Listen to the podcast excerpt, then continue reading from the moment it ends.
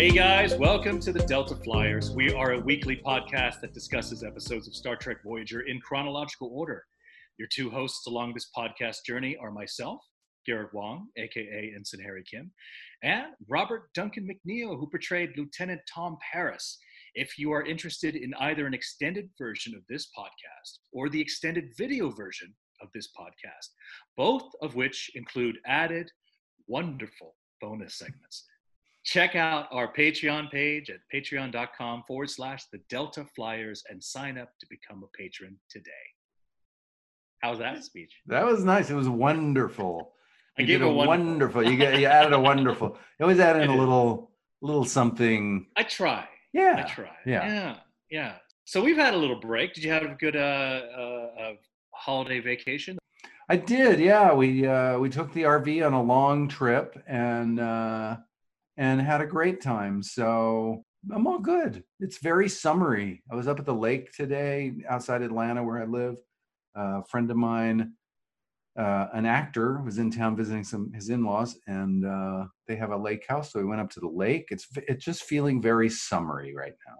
Nice. Yeah. And here's a here's a question for you.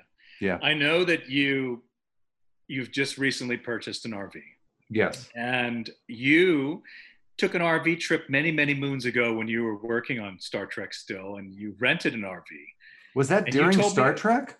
I thought it was during maybe I'm wrong. My timeline might be wrong. It could might be right after, later. but it anyway, be right yeah. after. Long time ago, 20 years ago almost. Yes. And in dealing with that family trip, uh, that long RV trip that you took, renting that RV, one of the things that you absolutely did not enjoy was dealing with the septic tank. To the point Yes. that you, you told me, Yeah. never, never again is what you said to me. Really? So my question, yeah, you said I am Wow. never going to take another RV trip because of that septic system. Dealing with with taking care of that was yeah, not it's a thing for sure. You know, there's definitely maintenance to do. You've got to, you know, flush out your black water tank, which is your septic. yeah.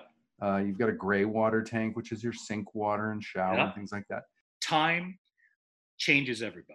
Like Oh, you, yes. you, you know, Oh, like you know, when you're a kid, you can say, "I hate Brussels sprouts," but then as an adult, you may like Brussels Brussels sprouts. The first time around was a big learning curve. It's like Brussels sprouts. The Yeah. first time you try it, you may not like it, but then you get older, you learn what's really good for you and what you like, and you develop a Yeah. more sophisticated palate. So you'll you end up loving. I love Brussels sprouts now. Right. So uh, yeah, the RV with my my my first time around, I, I had rented an RV a couple of times, and it had been a real mixed bag for sure. Yeah. Um, yeah, but I- this time, I am great. thrilled. I'm You thrilled. love it. I do. I think the first time that I, I tasted beer, I was like, oh my God, why would anybody drink this? And now I love to do a little beer tasting, get a flight of beer. I try the IPA, I try the, you know, uh, so yeah, so sometimes we change. Yeah. Yeah, like when you were in grade school, the first time you kissed a girl, you're like, "Yucky!" Ew, and now you've changed. Cooties. Cooties. Yeah. And now you're changed. Yeah. I'm telling you, I really, I really think you should plan a RV trip to a music festival, like an electronic music festival. Yeah. Megan and I can join you guys, and we can go and, and be in style. Instead of Yeah. tenting it, we'll have an RV. Oh, it's nice. It's nice. okay. All right. So this week's episode Yes. is is the learning. No, it's not the learning. It's learning curve. the learning curve, like the Voyager. The Voyager. It's learning curve. I think it's just learning curve. But it is. and it is. whenever you say the and then fill in the blank, you have to turn into it and be really dramatic. It's the podcast. It's the Robbie. I don't know. It's the that should be how I talk to you from now on. Yes. The Robbie, how are you? yeah. it's the Robbie. Oh, you know what? I just before we move on, I'm Yeah. looking at you right now wearing your uh are you out of your Vulcan Mind shirt, right? It's a Yes. design you made years ago and I've yes, it is. one of those shirts and I love it. And somebody was saying um that Tom Paris says yes ma'am all the time and I was like, "Oh, we should do a Tom Paris head." And it should say yes ma'am in the shape of Tom Paris head. I don't know. It just reminded me Let me. me of write that. that down real quick. It I'm just reminded me of that. It's down. So- yeah, right. It would it would be funny. I don't know what a Tom ah. Paris head looks like. I, I'm gonna try. Well, let me just try to let me work on it, and let's see what we can get. Yes, yes, the yes, yes, ma'am. The shape of your head, basically, Mhm. right? So it's not going to be any details. Just like, are you out of your Vulcan mind? Then Yes. we're going to have the yes, ma'am. Okay. Yeah. All right. It'd be funny to have Janeway and um, Janeway and B'Elanna facing nose to nose, and one of them says warp, Warp particles. Particles. Ah, you, hey, I'm, I'm writing that down. yeah. Oh, hold on, hold on. I like the idea of like something inside a silhouette of a head, you know, like something that they say. I- and I'm, look, it's a real pencil. I'm It's a real, yeah. Yeah, I, I like that. So yeah, so this is so this theme can continue. with Yeah. the t-shirts. Well, I'm head- wearing the hat from Delta Flyers, and I'm wearing a nice uh, polo shirt by. I've never seen that one. I don't know who. I don't know where I got it. I don't know. Is it new or has it been in your wardrobe? You know what I think it is? There's this. I, I've done these things um, online where I because I, I I really hate shopping in person. Yeah. And I've done this thing called Stitch Fix before, where Oh, they send you an outfit, right? yeah, you like go that- yeah. online and you say I like this kind of thing and this and this and that, and then I they send it to you. And if you like the stuff, you keep it, and if you don't, you send it back. I Yeah. think I got this in Stitch Fix. I don't do it regularly, but I Yeah. I've done it a couple, two, three times. I Yeah, and that that's new. From I- Stitch Fix. I've never seen that before. And, I, and that color, it's either plum or a chocolate or what color? I can't It's tell. kind of a plum, yeah, plum it's a- with with very thin black stripes in it. Fashion, yeah. fashion. Okay. These are my fashion glasses. I have a lot of different glasses. Got some new glasses coming. Your like glasses and a hats guy is what you I are. love my glasses, hats, and watches. Although I've been wearing a Fitbit the last couple of years, and I've got a beautiful watch collection that I never wear my watches anymore. You know what I collected when I was in um, college? I collected sunglasses. Hmm. Sunglasses. Like I would save up all my money to get these Revo sunglasses that were really because in college, if you buy a two hundred dollar pair of sunglasses, that's a lot of money. Oh, yeah. So uh, that was that was my thing. I had to have all these name brand sunglasses, and you know, Nice, yeah, I remember that was what I collected back then. nice. I am wearing. Can you read that? Spanish you can see- Trail. Yes. Spanish Trail is a golf course in Las Vegas, Nevada, in the Summerlin side of town, the west side of town. Spanish Trail is the is the uh, original kind of like the Beverly Hills development of Las Oh, Vegas. wow. It's a private gated community. A lot of um, celebs have homes inside of Spanish Trail, and inside the Spanish Trail development is an actual country club with a golf course. a friend of mine uh, Nice. gave this to me. That was a groundskeeper there. I played many rounds there when he was a groundskeeper. The minute he Yeah. left, I did have I had zero access after that, but uh, it was wonderful to, to play my 100 free rounds that I got to play with uh, my buddy who was a groundskeeper. Nice, So, nice hat. Thank you so nice much. history on the hat. By the way, I'm drinking my Powerade and loving it.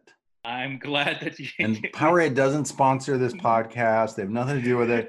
but, But, they I'm just should. telling you, they should. Powerade. Okay. All right. So for those of you who are listening, Yes. Robbie and I are going to go rewatch Learning Curve.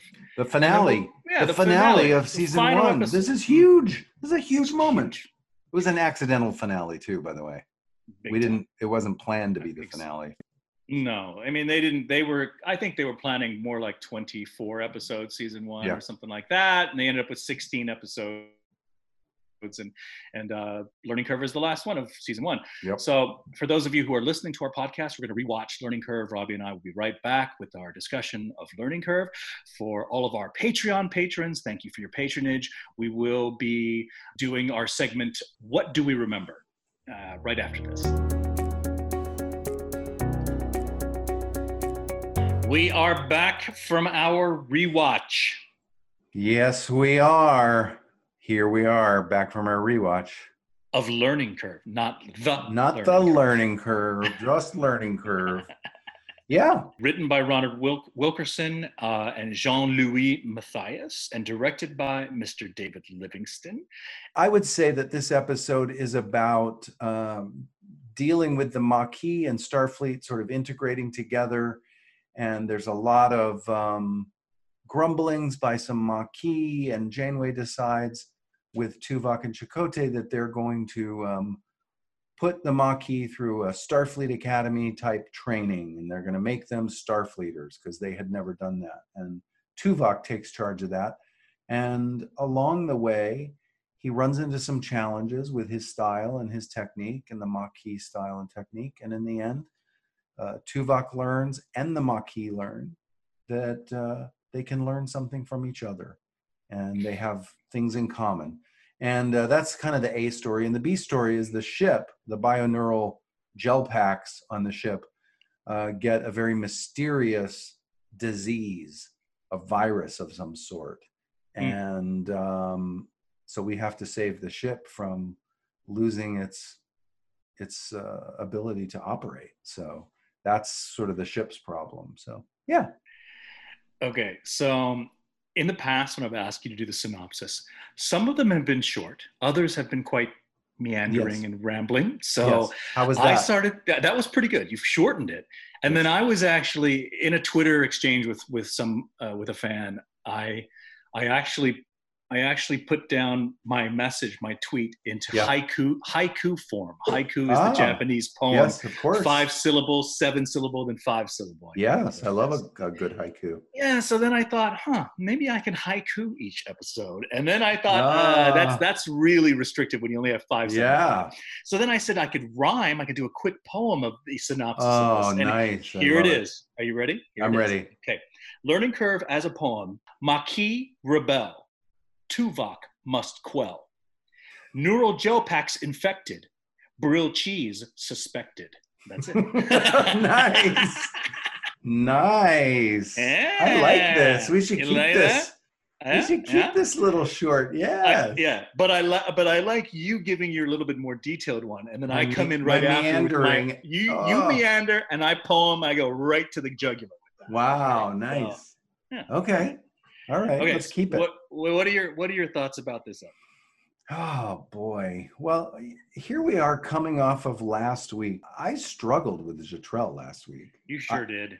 I just there was so little about it. I was I was very frustrated and disappointed, and I felt bad for Ethan Phillips and mm-hmm. the challenges he had with that storyline and the writing and the directing and just you name it. I, I felt like it was not a strong episode.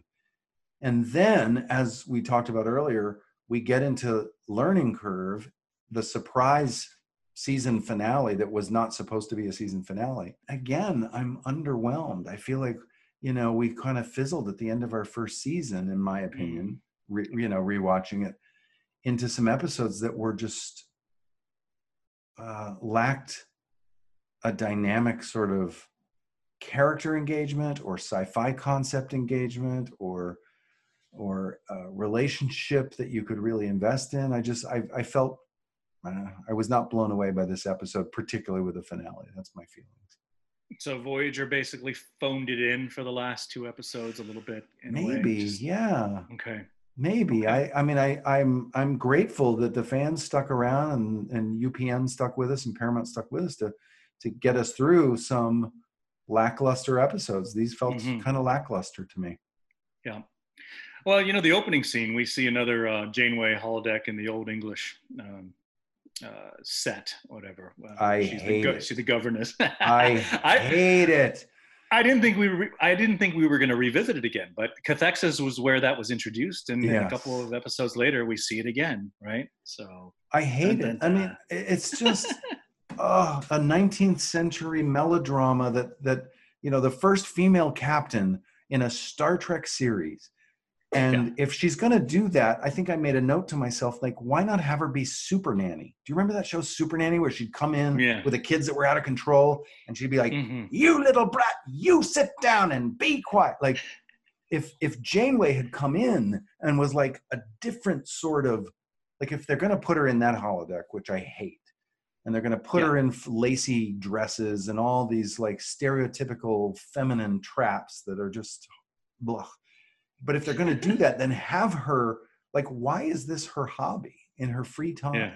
Why is yeah. that the thing she, you know, I, I kept thinking, all right, if she's a gamer, if, and I'm not a video game person, but if she's a gamer, like, would that be the video game that Kathryn Janeway, Captain Kathryn Janeway, would pick to play? And if that is, then what is it about it that like I, I just don't understand it.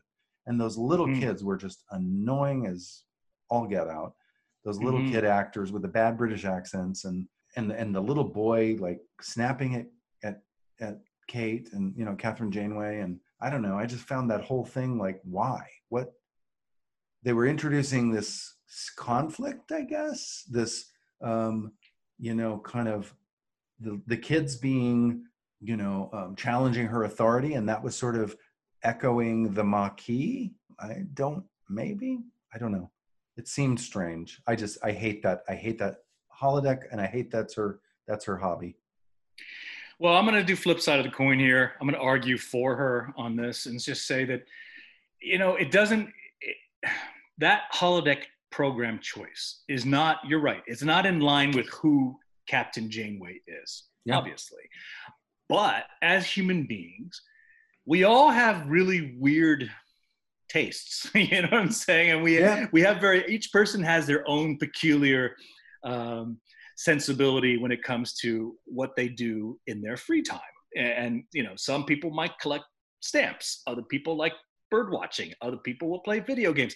Some people might like extreme sports, right? And in this particular case, Janeway, uh, her secret passion is is 18th or 19th century England. Uh, this is this is what she maybe studied uh, when she was younger in Starfleet Academy as her elective course or something like that. I don't know, you know, but I, I feel like this is just a fetish, you know, and and as as really kind of bland as this fetish may be, this is her fetish. So I'm I'm gonna I'm just gonna go with that. Yeah, but if this was her fetish as writers and producers of, of a Star Trek series and in this Mm-hmm. Yeah. franchise, the first female captain, if she was into the 19th century England, then why not put her at Parliament trying to be the first, you know, female woman in Parliament in the 19th century and, and whatever that might, I don't know. There just, there could have been something that elevated that period, if they want to use that period, and made her a game changer because as a Yeah. character she was a game changer for star trek why not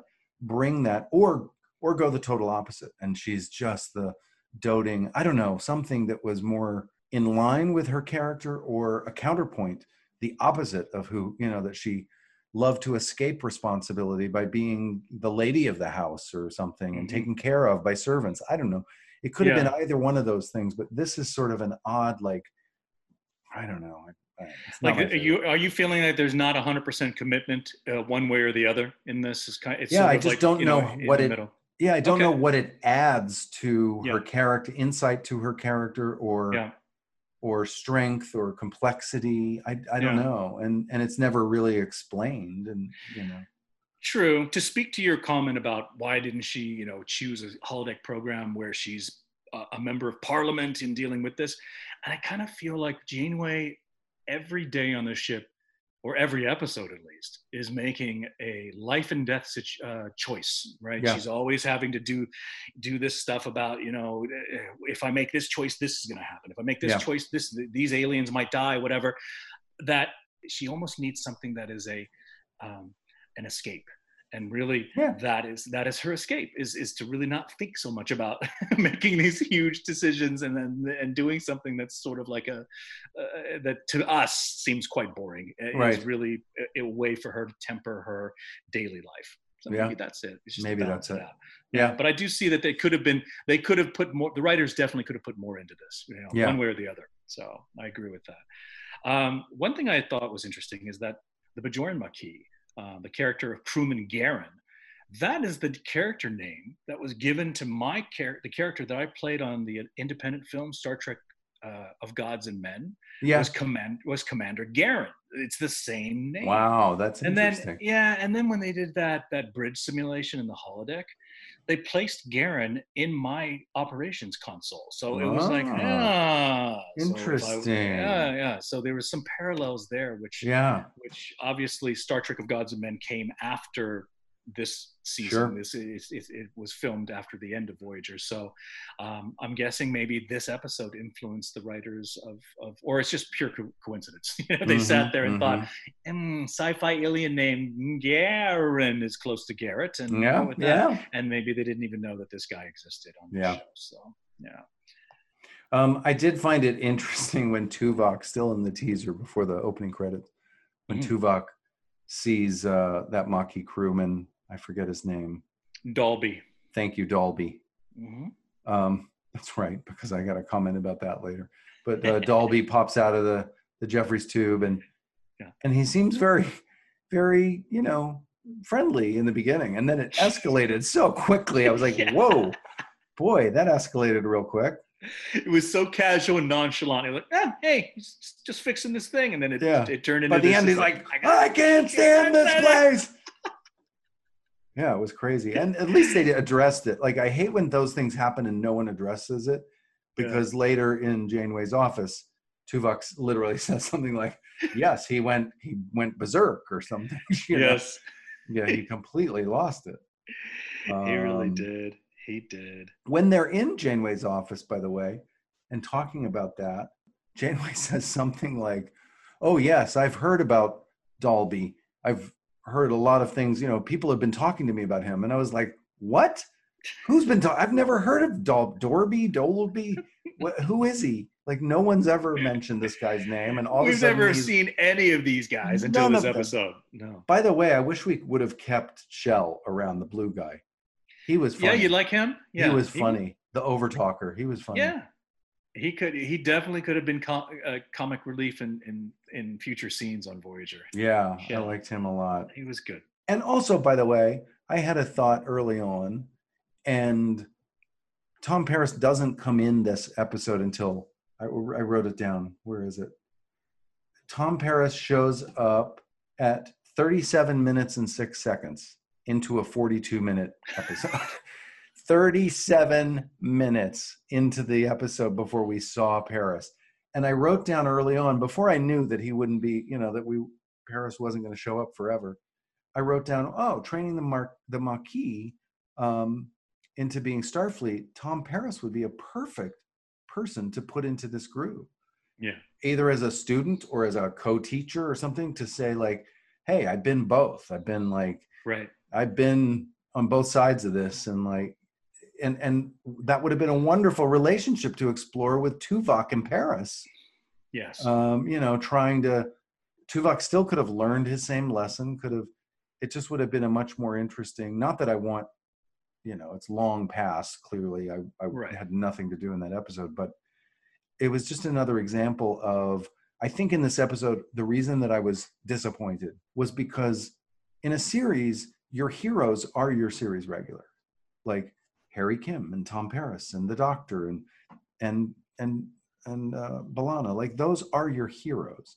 That's your audience's way of following the series and and they're invested in these characters because we've already done 16 episodes before this. Why are we starting with this group of Maquis that no one knows, no one's invested in? I don't Mhm. I don't know or care why the Bajoran kid is an introvert because there's no there's no time to to get to know him and get invested. So No. if you bring in you know the series regulars into these stories and you allow the emotional journey to be on our series regulars and let the guest stars just bring the facts and the plot and it was Yeah. it was almost like upside down here because Yeah. Tuvok didn't start to have an emotional journey until he had a scene with with um Neelix very late in the in the episode where Neelix is like oh you're in a mood everything uh, up until that point had been focused on this like why are the Maquis so mad? And why are the Maquis uncooperative? And i don't know.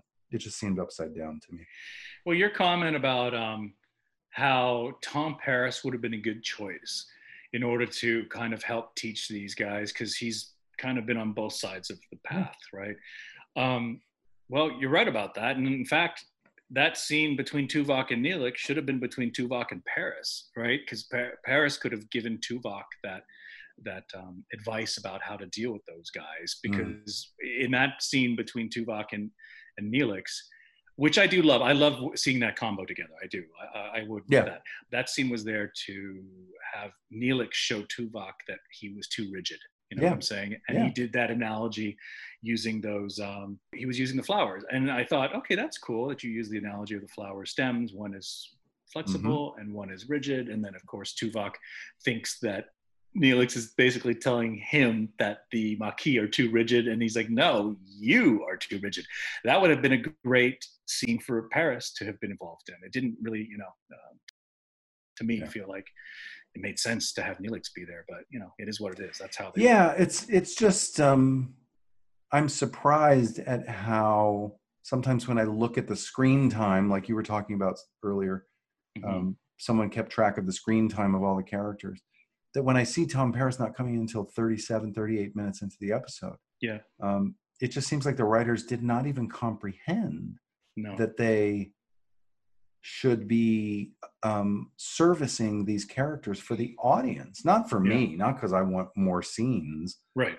but for the audience to care about these series regulars more deeply and feel more invested in them and you know and when you know that you've got these Maquis characters that we've never seen before and we're never going to see again um, to give them all this backstory about you know the bajoran was it the girlfriend the woman he fell in love with he talks in the in sandrine's again uh, by the way he, they're in sandrine's which is tom paris's holiday Where's Tom? Yeah. Where's Tom? Yeah, it's not that, it, and it's really not that I I look at this and go, oh, why didn't Tom have? Why didn't I have more scenes? I just feel like as an audience member, I'm looking at it going, I want to know what B'Elanna's thinking in the scene. I want to know what Harry would think about this moment. I want to know Yeah. what I, you know, I want to see the Doctor do some comedy or you Yeah. know, I mean, you've got you've got the most series regulars of any uh, and of any Star Trek show. Basically, we have nine series regulars. Use them, you know, Yeah. use them. Yeah. Don't ignore them. I was Uh, very surprised when uh, the Maquis all walked out of the of the uh, cargo bay on on Tuvok that first time. That it, you know, I'd rather be in the brig than in here with you. And I was very surprised at that moment. By the way, I think that's the first time we filmed any scenes in the cargo bay. Oh, really? I think so. Okay. Yeah, I- don't think we had the cargo bay.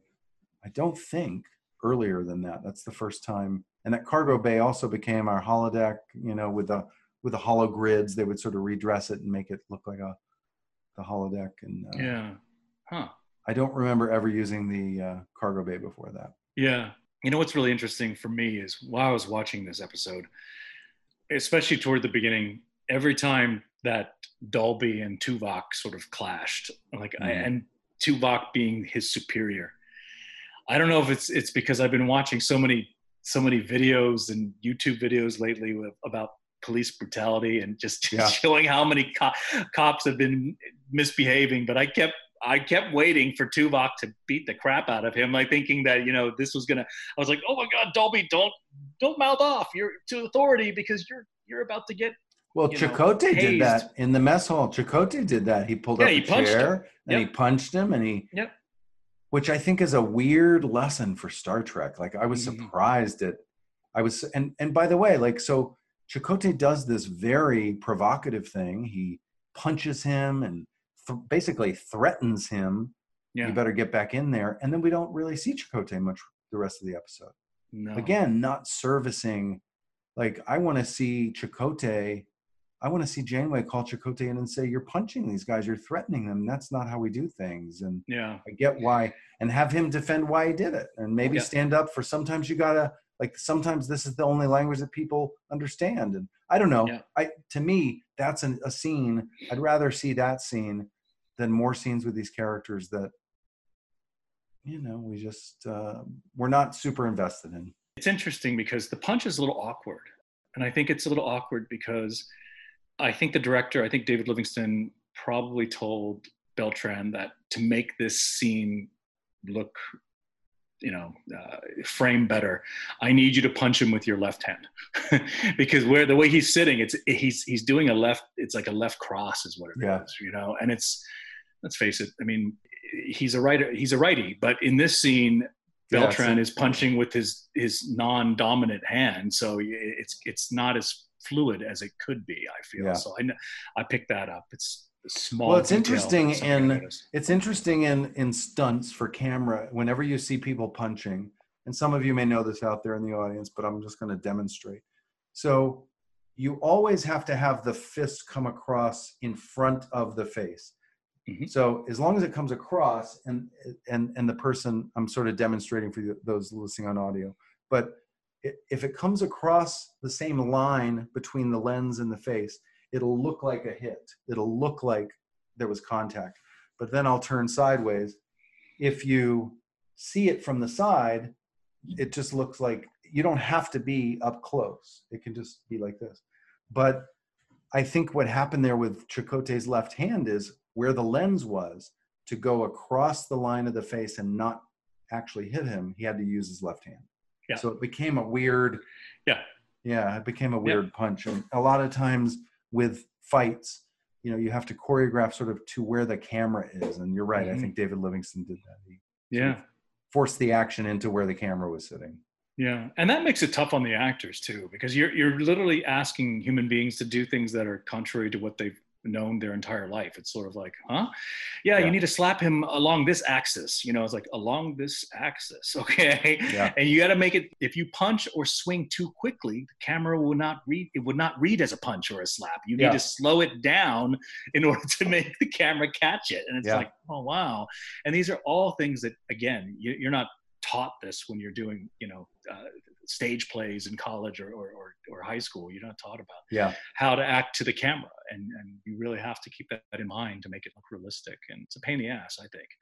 it's funny where the camera was um, just to beat a dead horse on this punch you're right the left hand i did notice it seemed stagey it Mhm. didn't seem authentic and he could have easily said all right but if the camera's here instead of punching with your left hand you could take your right hand and back smack Back fist him. back fist him Mhm. and that would have accomplished the same thing for the punch it would have been like a, a- a- the back of the fist Yeah. um, coming across the plane of the lens in the face it would have looked like it made contact but it would have had more oomph you know it would have had Mhm. more authenticity to it I'm just glad they didn't use the this the standard cheesy two-handed Star Trek two-fisted thing, which you see all the time. I don't know. oh yeah I don't know who came up with that, but that thing always it's always bothered me. Like it's Yeah. starting from the days of Captain Kirk, he used that double fisted, and we and we do too. Like Yeah. we've you've seen it multiple times. It's almost like um, you know our stunt coordinator Danger was was sort of told by Berman, you've got to keep the two fisted thing going. yes Like okay, two fisted it is. Funniest line ever in this episode: "Get the cheese to sick bay from Yeah, Torres." that was good. I, I have a good funny line. I thought when Tuvok says, "Your headband is certainly festive," when he was in the cargo Yes. bay and talking about the uniform, I thought your headband is certainly festive. yeah, His Yeah. his deadpan reading was very funny. There is a lot of comedy in this episode, there is. which is surprising. And I made that note very early on. I was like, "Wow, I'm laughing at Chell. I'm, you know, there's some there's some funny lines and funny moments."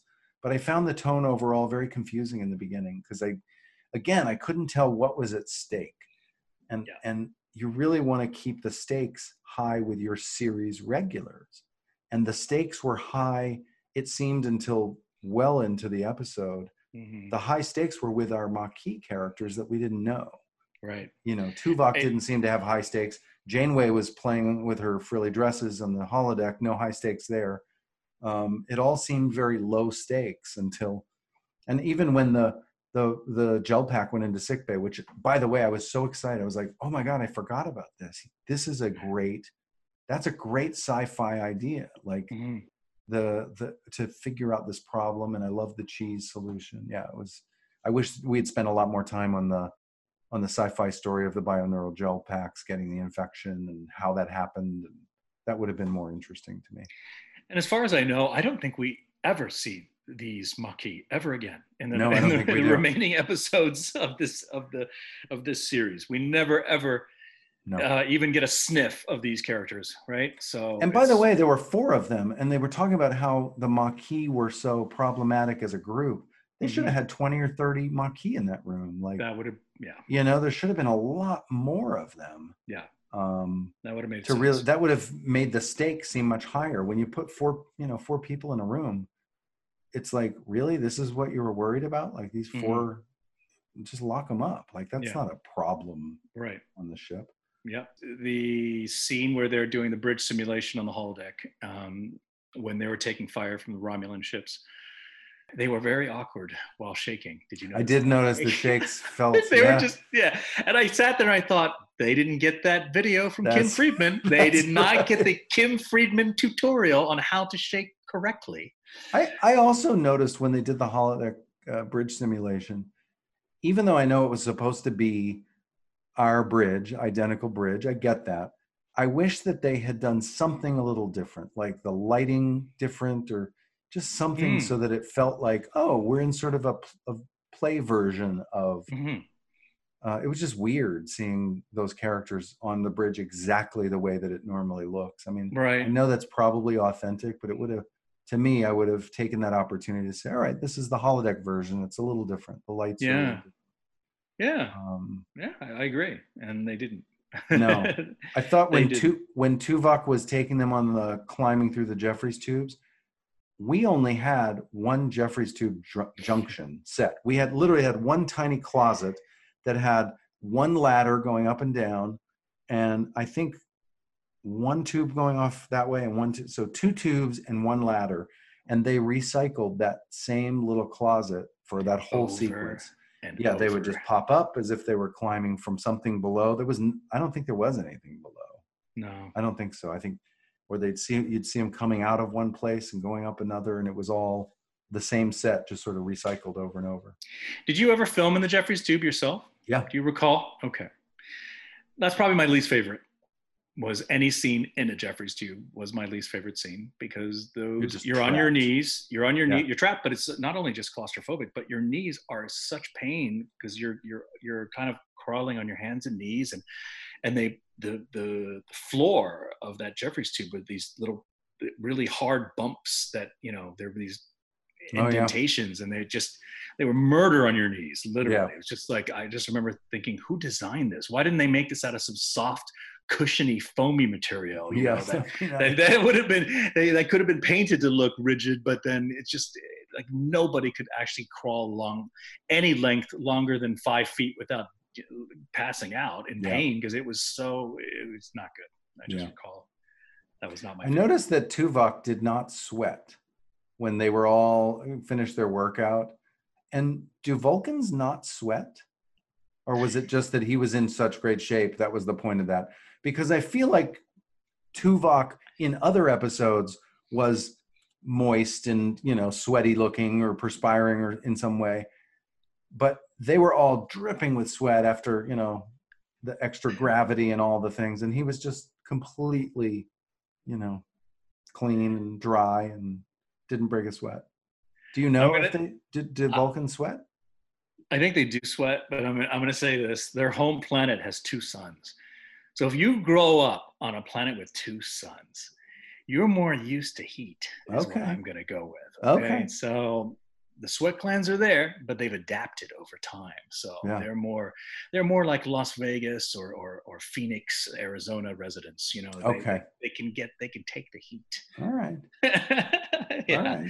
that's going to be my argument on that one. Um, I also feel like Tuvok, and I, I, I made this note, and I Mhm. realized the story later on, but I made a note like Tuvok is really being a jerk.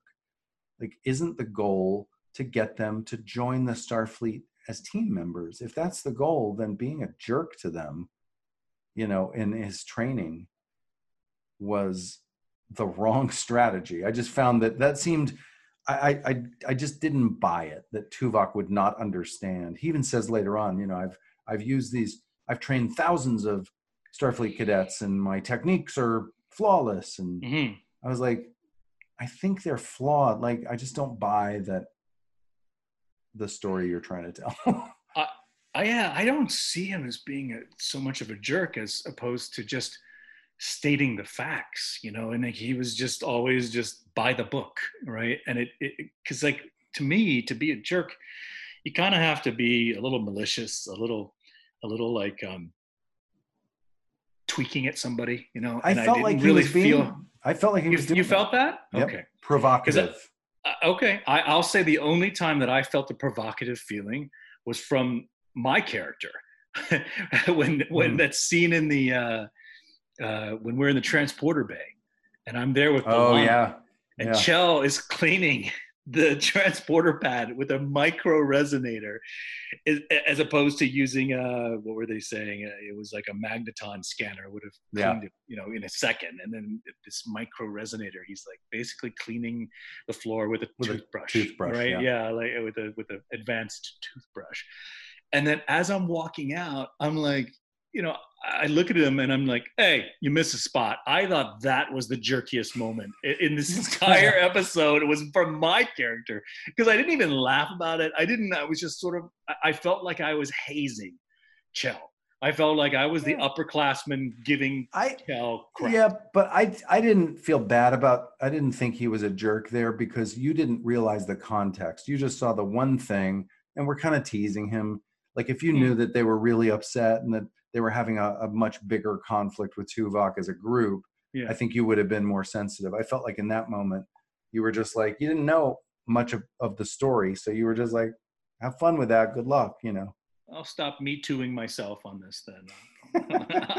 I'll walk away from that. By the way, Neelix comes in and picks up on Tuvok's mood in the mess hall. Do Vulcans have moods? Like I found that a little again, I want to call bull on that because I'm like, really? Can you pick up on moods of a Vulcan? And, and well, he the way he said it was sort of like I noticed you don't have your tea. You're faced you're faced the wrong way. You always usually face into the mess hall. Now you're facing yeah. out towards the starfield, right? So yeah, I think he was just guessing, noticing his know? behavior. Just noticing his behavior I, changed. I think Tuvok was the one that used the word mood. He said, "You Did think you can see okay. you can see my mood floating around me, right, or something right, like that." Right. I, I, do think they have moods, but I think they've been able to regulate them. I see. Vulcans, right? Just like their feelings are regulated. They, they they feel things and everything, but they don't let it out, right? So that makes sense. They're very stoic.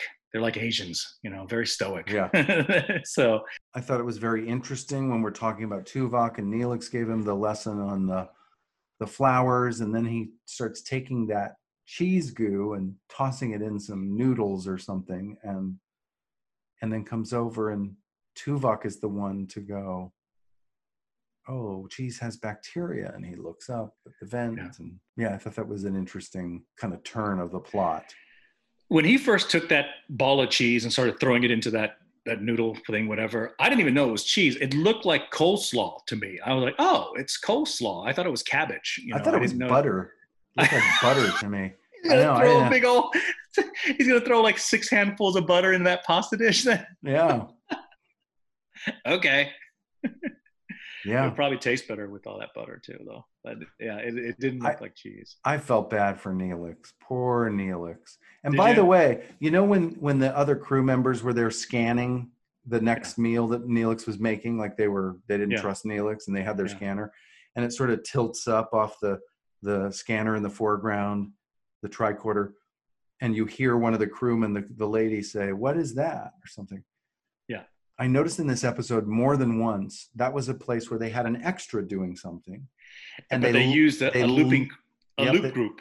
They yeah. used the loop group to add a line, as if that character that we see their back, as yeah. if they're saying something, and they did that a couple times in this episode. Robbie, can you explain to everybody what a loop group is? a loop group yeah so loop group when when uh, we go in to mix the audio for to finish us uh, an episode so on Star Trek, like the mess hall, when you hear other people uh, talking or mumbling in the background, you know, softly uh, because there's 30 people in the mess hall. When we're f- actually filming it, we don't have the extras make any noise. It's completely silent. They're miming their mouth and no one says anything because we want to get clean audio of the actors' dialog mm-hmm. So you don't have the rest of the room kind of mumbling around. So we bring in a thing called a loop group, which is usually a regular group of people, you know, eight or 10 people uh, that you'll bring in, and they'll do those scenes in the recording studio. They'll look at it up on the screen and they'll, they know how to do it. They're used to doing it and they mumble and, and say things so that, so that we have the, the group. And sometimes there'll be a moment like that where you'll pull somebody from the loop group and say, Hey, can you just do a couple lines? This extra is scanning Neelix's food. Can you say, what is that? And they'll have a couple people do it and they'll they'll use those people instead of the person on camera who never said anything so that's the loop group the young lady they used to yes. um, she's wearing the uh, the teal uniform right uh-huh. do you uh, I'm blanking. I cannot remember her name, but she was one of our regular background actors in the beginning, but she got let go because, believe it or not, her what it was was um, her Hmm. boyfriend was like in set construction or something like that, and Oh. he um, injured himself that he was at the emergency room in the hospital. So she actually left to go to the hospital, and she rushed off set with her uniform. Oh, she didn't go to wardrobe, and they flipped out. So she was concerned because her, she thought her boyfriend was dying, you know. So she's like, "Oh my god, I gotta go! I gotta go! I don't have time to take this off."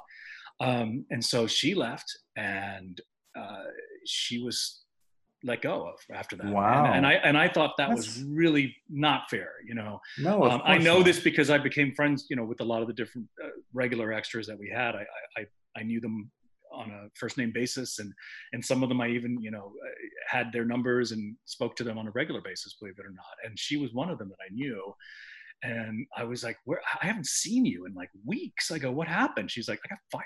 I go, "What?" Wow. And then she told me the story, and I said, "This is ridiculous. You literally." You didn't do it on purpose. You know, you did it. You were in a state, a It was state an of- emergency. of, it was an emergency and when you're in an emergency and if your significant other is in the hospital because he, he has a six inch gash in his arm or his leg and he's Right. bleeding out i think it should be you know there should be a little bit of um, leeway yeah, allowed and, and just say hey you know jerry fleck or or, or, uh, or adele should have said like look you know we get it you you really should have Mm-hmm. given not left the set you know with that Mhm. uniform but it's not like it's a top secret uniform that now she revealed to the general public and they're like No. oh what is that that's a new Yeah. you know the starfleet no it's not something that's that's not known people have been seeing that uniform for for a while now Also, So- those uniforms, it took time to get in and out of them. So I can imagine in an urgent situation, you just want to Yeah. go because Yeah. there's layers and getting it unbuttoned and zipped and then the underlayer and you know there's multiple three four layers of things you put on Right. So they so they look very flat and yeah i can it makes total sense oh that's Yes. too bad It is bad, and it, and if for some chance you are listening, who uh, who we are talking about now, I'm so sorry that I forgot your name. It's been so long now. I'm going, oh my gosh! Like there's a few people, like Carrie. Remember Carrie, Yeah. tall Carrie? Like I, you remember their carrie names? was in one of- shot today after Chakotay's punch carrie was in the background there Yeah, Carrie's actually sitting at the table with the the gal that I'm talking about. Yeah. Um, when when Neelix is talking about the flowers, you know, the, the whole analogy where two Yeah. in a mood. Carrie's back there and sitting across from the lady who was released. Um, Yeah. And uh, yeah, so some most of those names I, I do still remember, but there's a couple like hers I completely forgot. But Mm. um, I, I just I feel bad for that that even happened to her. So you know, if it was my call, I would have kept her on. No as- kidding, mine yeah. too. Well, I felt bad for Neelix. I felt bad. I thought the best line in the episode was "Get that cheese to sick bay." Oh my god, that's hilarious. Um, Tom's holodeck program, Sandrines, but no Tom again.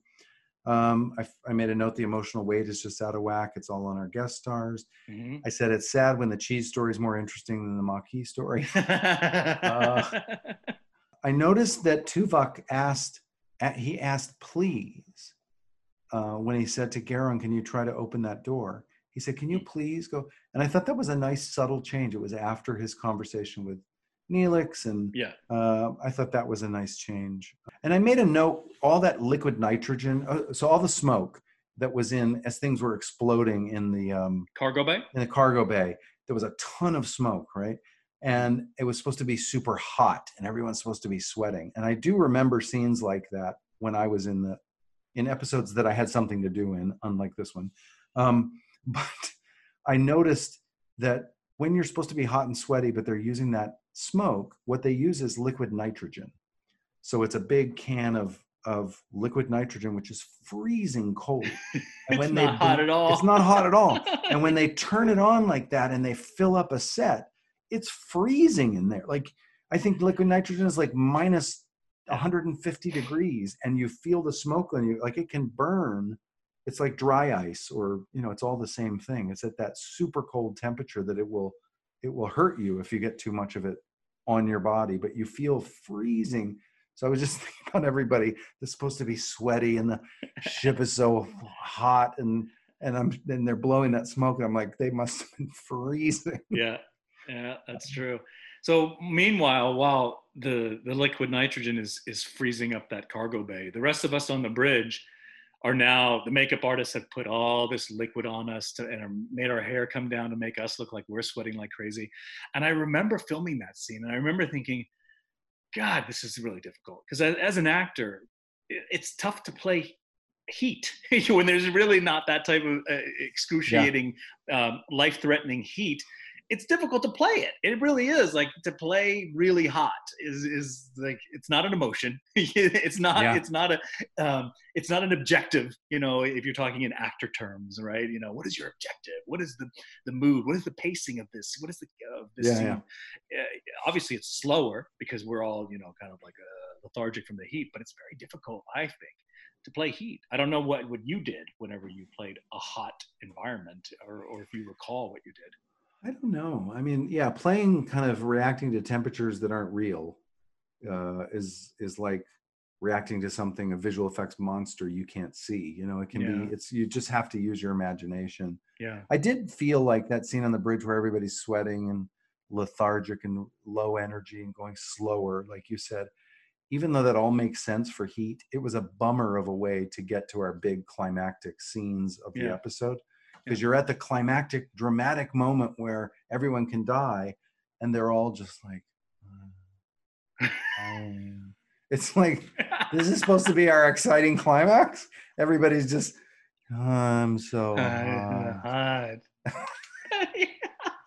I struggle with these last couple episodes we've seen. Jetrel and this one, I just from a writer's and dramaturgical sort of way, I'm like, they're kind of a mess. Like there's yeah. moments that are good, but like they're just poorly thought out, in my opinion. Well, I I highly urge you to stick with this and not quit after this episode. I am not going to quit. I am not. I know season two is coming up, and I know there's good stuff ahead.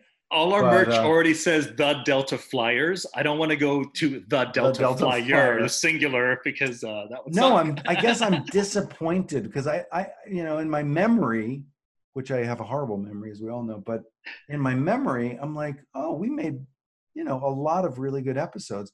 And to see a couple in a row that I'm just like, oh, yeah, where it's like wah, wah, wah. Yeah, yeah, I get you. It's anticlimactic. Yeah. Do you have any more notes on that, or are we good to, I don't. To wrap this puppy up? I yeah? think I'm good with the recap. I okay. Uh, do you want to talk about the theme or the big idea? Oh yes, yes. Let's talk about the underlying message. So um, as everyone knows, we try to talk about the lesson learned or the hidden message or the underlying theme of each episode. Um, so we'll start with Robbie and yeah. his his take on that. Yeah, I think for me it was, um, in spite of our differences with people who are nothing like us, that we can all learn something from each other. That Tuvok learned something about himself from from having to deal with the Maquis and and teach them. And the Maquis learned something from Tuvok. They both kind of learned a lesson and they both kind of saw the things they had in common. I really feel like the message here is sometimes you have to to adapt by being flexible. And a lot of times people feel that if there are certain rules or regulations set in place, flexibility is then weakness or flexibility is no longer following protocol. But sometimes flexibility is what you need in order to you know uh, get past a certain situation. Mm-hmm. um, you can't be so rigid all the time right? Mm-hmm. so it's mm-hmm. it's rules shouldn't always be black and white. There should always be a realization by both parties that there is a gray area. And to accept that if you are flexible and bend that you are still you still are strong. It's like bamboo you know, from like mm-hmm. an old kung fu master saying, "You must be like bamboo, flexible but still strong." You know, I feel this is this is the message. You know, yeah, and and, and um, totally makes that's sense. something that's something that a lot of people don't get. You know, there's a lot of people that are out there that are like, okay. Um, this is protocol. We follow to a T, and if we err, if we go off to the right or left, then then then this this is not the way we do it. You know, yeah. I mean, you, you could talk about what happened in Minneapolis, you know, yeah. Uh, and, and I know that the knee to the back of the, uh, the, the perpetrator's neck is something that they actually teach to restrain somebody from you know, trying to, to kill you as a police officer. I get that. but you got to be flexible in this situation. If somebody says, I cannot breathe, they are telling you that for a reason. You know what I'm Yeah. saying? So Yeah. the flexibility there, there was no flexibility.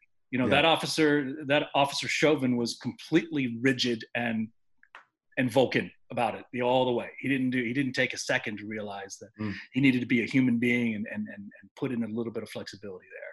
And if Yeah. we had that, we would be we would not be in the situation we are now, which is Mhm. rioting and everything going crazy. Uh, the world is looks like it's ending right now.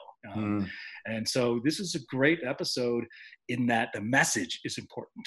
Yeah, Yeah. it's a bit of a throwaway in that yes, these these these ancillary characters that we never see again in seven years are the focus, which is sort of like, huh? It's a head scratcher, but the message is what's most important. Yeah, yeah, Got to learn to be flexible. Yeah. you know.